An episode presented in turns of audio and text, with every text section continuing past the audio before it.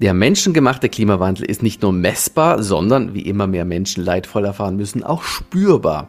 Die letzten Dürresommer haben in Deutschland enorme Schäden in der Land- und Forstwirtschaft verursacht. Die Zunahme an extremen Hitzewellen mit immer wieder neuen Rekorden schlagen sich auch in den Sterbestatistiken auf traurige Weise nieder. Dazu nehmen vor allem im Sommer Gewitterschäden, zum Beispiel durch Überflutungen, immer erschreckendere Ausmaße an. Warum ist das so? Das klären wir im ersten Interviewteil mit Meteorologen und Klimaexperten Gernot Schütz. Wir beleuchten, wieso die Arktis vom Klimawandel besonders stark betroffen ist, warum das den Jetstream verändert und das wiederum bei uns zu mehr Extremwetter führt.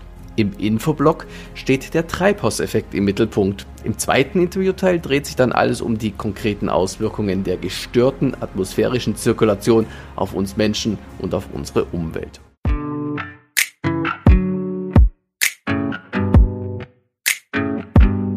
Ja, heute ist es mir eine ganz besondere Freude, Gernot Schütz an meiner Seite zu haben. Ein Experte in Sachen Wetter und Klima und durch und durch wetterbegeistert. Gernot, meine Frage an dich. Woher kommt denn deine unglaubliche Begeisterung für das Wetter? Das hat schon als Kind angefangen. Da habe ich mich immer gefragt, wieso ist es manchmal so, dass ein Tag so richtig sonnig startet und am Nachmittag schüttet es dann wie aus Kübeln. Und manchmal geht das innerhalb von einer halben Stunde, Stunde dieser Wetterwechsel. Manchmal ist es so, dass es stundenlang die Wolken so ein bisschen dichter werden und dann irgendwann später fängt es dann an zu regnen. Warum passiert es mal schnell, mal langsam? Was, was besagen mir die Wolken? Ich fand es interessant, dass es so verschiedene, vom Aussehen her einfach so verschiedene Wolkenarten gibt. Und wie gesagt, das hat bei mir schon so in der Grundschule angefangen mit diesem Interesse. Und später, so zu Beginn des Studiums, Ende der 1980er, Anfang der 1990er Jahre, da kam dann auch schon immer mehr dieser Klimawandelaspekt dazu. Und dann hat man es auch tatsächlich schon so ein bisschen gespürt. Ich erinnere mich noch an den Februar 1990, du vielleicht auch, diese Sturmserie Ende des Monats. Und der Februar war damals ja auch schon extrem warm. Ja, das war wirklich sehr faszinierend und Extremwetter, das glaube ich, äh, reißt uns ja alle irgendwie mit. Und hast du eigentlich auch so, wie ich, so mal unter uns gesagt, eine Hagelsammlung im Eiskasten? Ich komme ja aus Mainz, äh, bin da auch aufgewachsen und da ist es mit Hagelsammlung ein bisschen schwieriger. Also Mainz ist eigentlich, wenn man, äh, wenn man Wetter beobachten möchte oder auch speziell Gewitter oder Hagel, äh, ist ein sehr schlechtes Pflaster, da gibt's eben nicht so viel. Aber ich kann mich tatsächlich an einige wenige Gewitter erinnern, wo es da auch tatsächlich gehagelt hat. Durch den Klimawandel spielt ja jetzt das Wetter immer öfter verrückt. Gernot, warum ist das so? Ja, wie das immer so ist in der Meteorologie, ist es sehr komplex. Es gibt also verschiedene Gründe, warum das Wetter verrückt spielt, aber unter anderem liegt es daran, dass Hoch- und Tiefdruckgebiete immer länger über einem bestimmten Fleck verharren, ja fast wie festgetackert, muss man sagen. Ihr habt die angetackerten Hochs und Tiefs und wenn man jetzt ergründen will, warum die jetzt einfach nicht mehr vom Fleck kommen, dann lohnt sich der Blick in die Arktis. Auf jeden Fall, die Arktis ist ganz entscheidend für unser Klimasystem und sie ist ja eigentlich weiß durch die Gletscher, durch das Meereis. Und wenn jetzt aber durch die Erwärmung ausgelöst durch das CO2 in der Atmosphäre oder durch das zusätzliche CO2 in der Atmosphäre, eben diese Flächen, diese weißen Flächen immer kleiner werden, dann haben wir anstatt weiß mehr dunkel, egal ob das jetzt ein dunkler Ozean oder eine dunkle Landfläche ist. Und dunkel heißt, es wird eben nicht mehr so viel in den Weltraum reflektiert des Sonnenlichtes, sondern es wird eben mehr absorbiert, also sprich in Wärme umgewandelt. Ja, und diese zusätzliche Wärme, die sorgt dafür, zusätzlich zu dem CO2-Effekt, dass sich die Arktis überproportional stark erwärmt. Ja, und das hat tatsächlich auch Auswirkungen auf unser Wetter in Deutschland, in Gesamteuropa, ja eigentlich auf der gesamten Nordhemisphäre. Denn somit sind ja die Temperaturunterschiede Nord-Süd geringer und das färbt sich ja auf den Jetstream aus, der praktisch die gesamte Erde umspannt. Ja, dieser Jetstream, der resultiert ja genau aus diesen großen Temperaturunterschieden zwischen den Polen und den Tropen beziehungsweise Subtropen. Und wenn jetzt diese Temperaturunterschiede, weil sich eben die Arktis sehr viel stärker erwärmt als die Tropen und die Subtropen, wenn diese Temperatur- und Druckunterschiede kleiner werden, dann verlangsamt sich auch der Jetstream und der ursprüngliche Jetstream, der ist ja sehr hoch, der ist ja in 8 bis 13 Kilometer Höhe. Und da können es teilweise mehr als 500 Kilometer pro Stunde äh, werden von den Windgeschwindigkeiten her. Und das verlangsamt sich eben deutlich. Ja, bei 500 Kilometer pro Stunde, da ist man ja dankbar, dass man diese Windgeschwindigkeiten nicht am Boden hat. Ja, einerseits, das ist ein positiver Aspekt. Das wäre natürlich verheerend, 500 Kilometer pro Stunde am Boden, das kann man, wagt man sich gar nicht vorzustellen. Aber es hat eben auch Vorteile. Wenn man zum Beispiel an den Flugverkehr denkt, Transatlantikflüge, die gehen von Amerika, wenn sie von Amerika nach Deutschland gehen, viel schneller, viel kürzere Flugzeit mit dem Rückenwind des Jetstreams als andersrum. Weil man kann eigentlich mit dem Flugzeug gar nicht gegen den Jetstream anfliegen. Man muss dann einen Umweg fliegen über den Nordpol oder eben weiter südlich über die Subtropen. Auf jeden Fall ist es weiter und dauert demzufolge auch viel länger. Ja, dementsprechend kann man mit intelligenten Flugrouten sehr viel Treibstoff sparen, was ja im Hinblick auf unser CO2 auch sehr, sehr viel Sinn macht. Aber jetzt passiert ja was in der Atmosphäre. Du hast gesagt, die Temperaturunterschiede werden geringer durch die sich immer stärker aufheizende Arktis. Was macht das jetzt mit dem Jetstream? Ja, der Jetstream, der schwächt sich einfach ab. Also sprich, die, die Gewindgeschwindigkeit nimmt zunächst mal ab. Und das hat dann wiederum zur Folge, äh, weil der Jetstream ja nicht so schnurstracks von West nach Ost verläuft, sondern der hat sowieso solche gewissen Schlingen, wie so ein Fluss, der sehr langsam fließt, das sogenannte Meander nennt man das. Und diese Meander, die werden einfach viel, viel stärker, je geringer die Windgeschwindigkeit ist. Und man kann sich das so vorstellen, diese Ausbuchtungen nach unten, das entspricht den Tiefs und die Ausbuchtungen nach oben bei diesen Meandern, das sind die Hochs.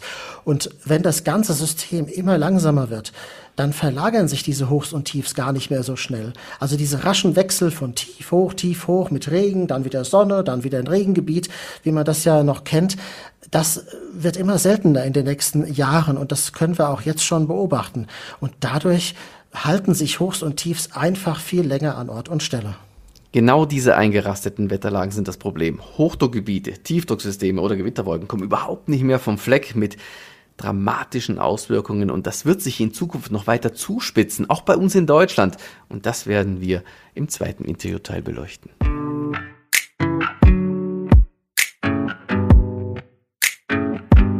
Die durchschnittliche Temperatur auf unserem Planeten hängt davon ab, wie viel Energie von der Sonne eintrifft und wie viel davon reflektiert oder im langwelligen Bereich in den Weltraum zurückgestrahlt wird. Ohne Atmosphäre und ohne natürliche Treibhausgase läge die irdische Temperatur im Schnitt bei minus 18 Grad aber dank des natürlichen Treibhauseffektes herrschen bei plus 15 Grad gute Bedingungen für Leben auf unserem Planeten. Nun kommt der Mensch ins Spiel.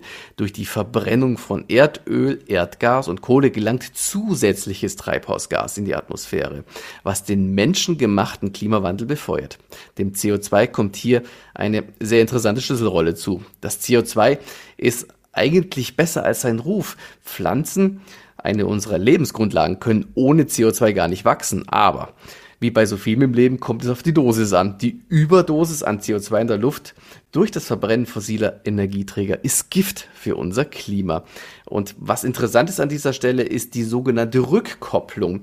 Durch mehr CO2 wird es also wärmer in unserer Atmosphäre und wenn es wärmer wird, tauen zum Beispiel die Permafrostböden, man kann eigentlich sagen die Ex-Permafrostböden in Sibirien auf und demnach entweicht dort Methan aus dem Boden, ein viel stärkeres Treibhausgas als das CO2 selbst. Mit anderen Worten, dadurch wird der Klimawandel dann weiter beschleunigt. Durch höhere Wassertemperaturen der Meere entweicht noch mehr Methan aus großen Methanhydratreservoirs. Dazu gelangt auch noch zusätzlicher Wasserdampf in die Atmosphäre, denn wärmere Luft kann mehr Wasserdampf aufnehmen als kältere. Und Wasserdampf ist ein starkes Treibhausgas. Um es zusammenzufassen, durch mehr CO2 in der Luft wird es wärmer und durch die Erwärmung gelangen mehr und wesentlich stärkere Treibhausgase in die Luft. Hier spricht man von einer positiven Rückkopplung, allerdings leider mit negativen Folgen. Wie heftig diese Rückkopplungen zukünftig einschlagen werden, ist noch Gegenstand der Forschung, aber sicher ist, Je mehr CO2 zusätzlich freigesetzt wird, desto stärker geraten wir in den Würgegriff des menschengemachten Klimawandels.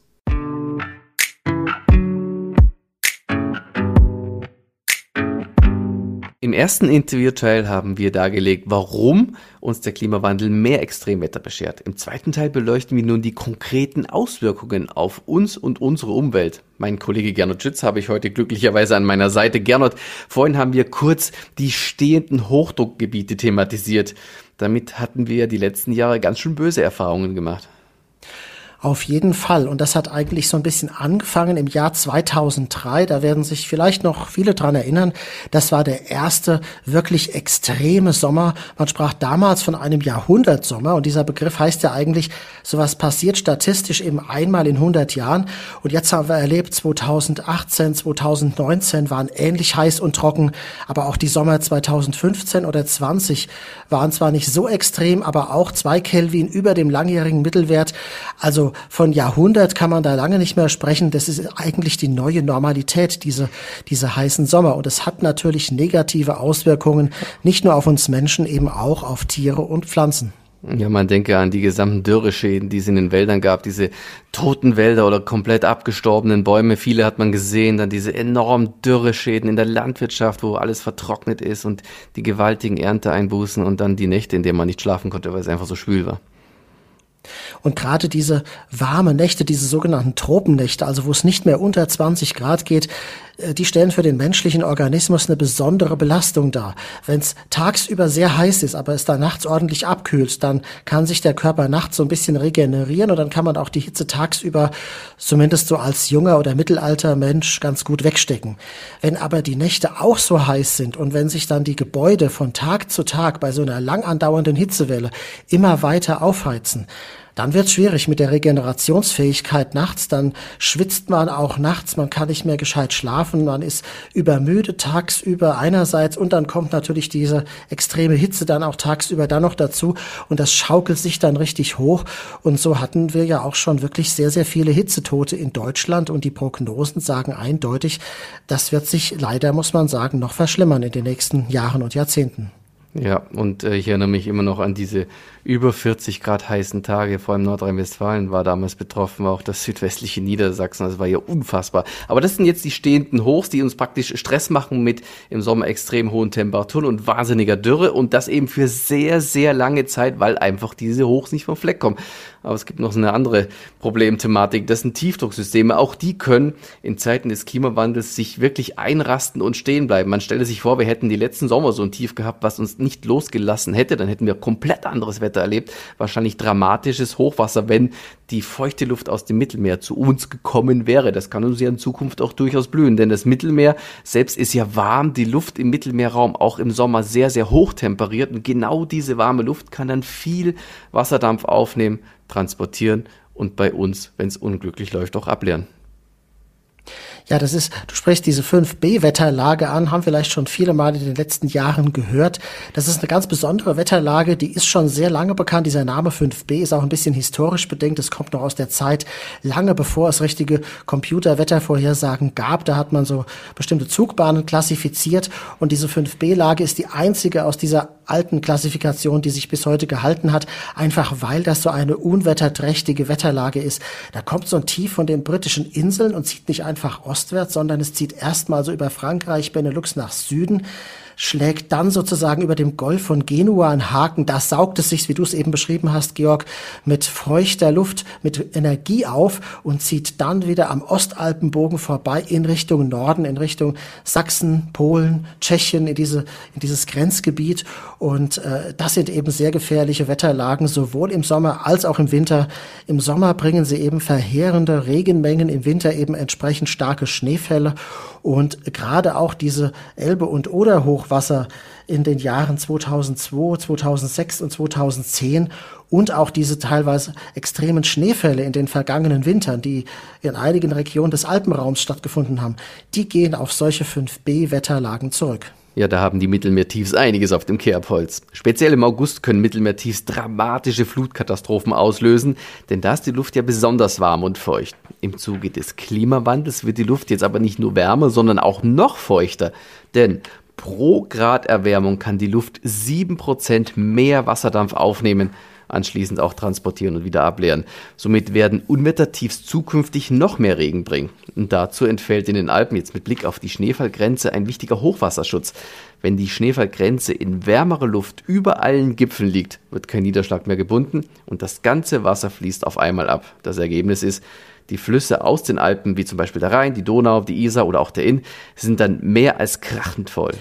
Und genau, und dann ist natürlich noch ein weiterer entscheidender Faktor die Tatsache, dass die Gletscher immer weiter sich zurückziehen, beziehungsweise irgendwann, und da sind sich die Forschungen inzwischen eigentlich sicher, selbst wenn wir jetzt CO2 stark reduzieren, der komplette Verlust der Alpengletscher wird wahrscheinlich nicht mehr ab abzuwenden sein.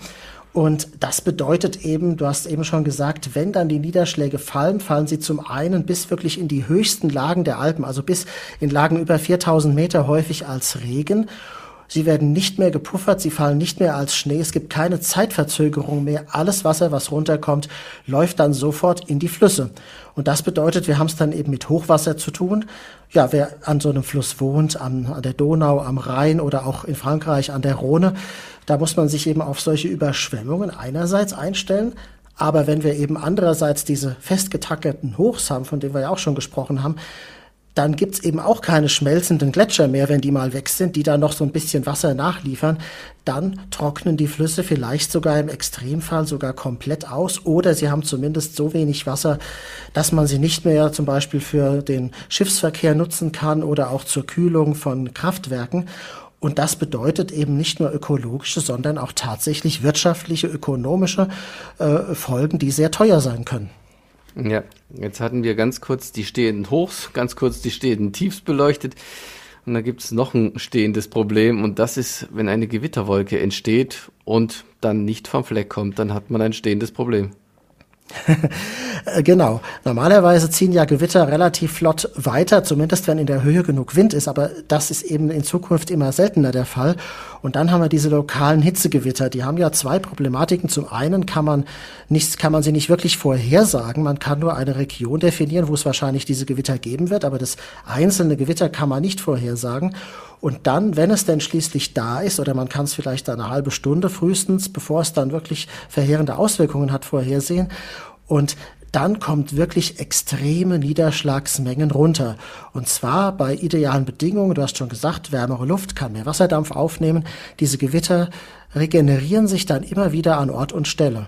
Und wenn sie dann über den Alpen oder auch über Mittelgebirgen entstehen, und da entstehen ja häufiger Gewitter als über dem Flachland, einfach weil die Orographie, also die Geländeform mit Hängen und Tälern, ja solche Entstehung von äh, Gewitterwolken begünstigt. Und dann sammeln sich eben genau an diesen Hängen, wo das Wasser noch so schön runterlaufen kann, am besten noch aus verschiedenen Richtungen. Gerade in Mittelgebirgen haben wir ja oft solche Täler, wo so verschiedene Höhenzüge zusammenlaufen. Da sammelt sich das Wasser. Ja, und dann kann es eben sowas geben wie im Jahre 2016 in Braunsbach oder ein paar Tage später in Simbach am Inn, wo dann wirklich diese Dörfer, ja, man muss schon fast sagen, ausradiert werden. Also da gehen dann Flutwellen durch, die ähneln schon fast einem Tsunami äh, und dann bleibt ja kein Stein mehr auf dem anderen.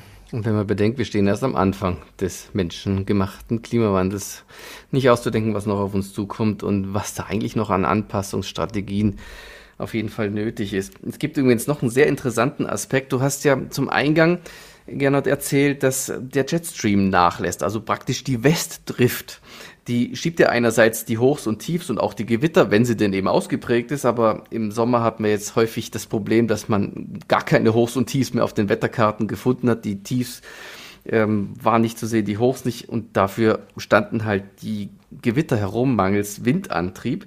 Nun ähm, fehlt aber auch häufig jetzt der Westwind. Und was bleibt übrig? So andere Wetterlagen. Nord, Süd, Ost, das ist ja auch eher für extremer berühmt. Und das sind eben eher kontinentale beziehungsweise von den Temperaturen her dann eben extremere Windrichtungen. Also nördlich von uns ist ja eben dann Skandinavien beziehungsweise das Nordpolarmeer. Wenn man noch weiter nach Norden geht, östlich von uns ist der riesige asiatische Kontinent. Das bedeutet im Sommer extreme Hitze oder eben im Winter das Gegenteil, extreme, aber eben auch sehr trockene Kälte. Ja, und von Süden, vom Mittelmeerraum, da kommt eben teilweise auch Sahara-Staub. Das sind zwar sehr schöne optische Effekte, aber ähm, das ist eben auch eine sehr heiße, manchmal trockene, manchmal aber auch gerade im Sommer schwüle Luftmasse. Und das bedeutet natürlich auch, dass dann die Hitzebelastung bei solchen Süd- oder Südwestlagen viel größer ist, als wir sie eigentlich bei Westlagen hätten. Ja, mangels Westlagen wird das Wetter also immer extremer und man hat das Gefühl, bei jeder Südlage purzeln auf dem Thermometer neue Monatsrekorde. Aber interessant ist ja, der Atlantische Ozean selbst ist ja praktisch, weil es ja so eine riesige Wassermasse ist, auch ein gewaltiger Energiespeicher. Man muss sich das so vorstellen, der Atlantische Ozean hat das ganze Jahr so mehr oder minder die gleiche Temperatur. Also und wenn jetzt praktisch die Luft vom Atlantischen Ozean im Winter kommt, dann dient dieser als Zentralheizung Europas und im Sommer ist er eben die Klimaanlage Europas, aber es funktioniert halt nur dann, wenn die Luft von dort kommt. Eben, und das ist, das hat man jetzt eben festgestellt, das passiert immer seltener. Das heißt, die, der prozentuale Anteil an der Windrichtung Ost beispielsweise über Deutschland, der hat deutlich zugenommen in den vergangenen Jahren und Jahrzehnten. Und daran kann man eben sehen, dass dieser, dass dieser sich abschwächende Jetstream tatsächlich schon jetzt und nicht erst irgendwann in der Zukunft, sondern wirklich schon jetzt heute ganz konkrete Auswirkungen auf unsere Wetterlagen und das, was wir als in Anführungsstrichen typisches Wetter bezeichnen hat. Da haben wir ja in, im Jahr 2021, so im Spätwinter, glaube ich, eine sehr, sehr spannende Temperaturgeschichte erlebt. Ich glaube, es war Göttingen. Ja, wir hatten ja wirklich eine extrem kalte Luftmasse, gerade erstmal über Norddeutschland, in Süddeutschland war es nicht ganz so extrem. Und da gab es in Göttingen mal eine Tiefstemperatur von minus 24 Grad. Und nur sieben Tage später eine Höchsttemperatur von plus 18 Grad. Also 42 Kelvin Temperaturanstieg in sieben Tagen. Da kann man, also das ist erstmal, muss man festhalten, das ist ein neuer Rekord und zwar im Sinne eines Temperaturanstieges in einer kurzen Zeit, also eben in diesen sieben Tagen, wie es ihn vorher in der Messgeschichte Deutschlands noch nicht gegeben hat. Ja, wie kommt sowas zustande, kann man jetzt fragen. Und das kann man nur mit diesen Abfolgen von extremen Wetterlagen erklären. Zuerst hatten wir Nord bis Nordost, das war eben die extreme Kälte. Und dann quasi, als würde man einen Schalter umlegen, ist das Ganze auf Süd bis Südwest gekippt und und damit kam eben diese subtropische Warmluft zu uns. Und so kann man eben diesen Extremtemperaturanstieg auch erklären. Ja, also kurz zusammengefasst kann man am Ende des Ganzen ja letzten Endes sagen, dadurch, dass sich die Arktis deutlich stärker erwärmt als alle anderen Regionen wegen der dortigen Schnee- und Eisschmelze, lässt praktisch die Westdrift nach, deshalb werden Hochs und Tiefs nicht mehr ordentlich angeschoben, stehen ewig rum und richten Extremwetter an, die Gewitter kommen nicht vom Fleck und wir haben immer weniger von diesen gemäßigten Westlagen, weil eben der Atlantische Ozean ausgleichend auf unser europäisches Klima wirkt beziehungsweise auf das Wetter wirkt, wenn denn die Luft aus westlicher Richtung kommt. Gern und es war mir ein Riesenvergnügen, dich heute bei uns im Podcast zu haben. Toll, hat mich richtig gefreut. Mir hat's auch Spaß gemacht. Ja, danke Georg für die Einladung und bei sämtlichen Themen und ich denke mal, da gibt's noch eine Menge rund um den Klimawandel. Da können wir gerne wieder drüber schnacken. Ja, gerne. Das würde mich sehr freuen, wenn wir dazu wieder die Gelegenheit haben. Zum Schluss wünsche ich natürlich allen wieder an dieser Stelle eine gute und gesunde Zeit. Unser Wettercom-Podcast erscheint wöchentlich. Jeden Samstag gibt es eine neue Folge auf YouTube, Spotify, iTunes, Deezer und vielen weiteren Podcast-Plattformen. Mit hochkarätigen Experten an meiner Seite werden alle möglichen Themen rund um Wetter und Klima tiefgreifend beleuchtet. Am besten sofort abonnieren, um keine Folge zu verpassen.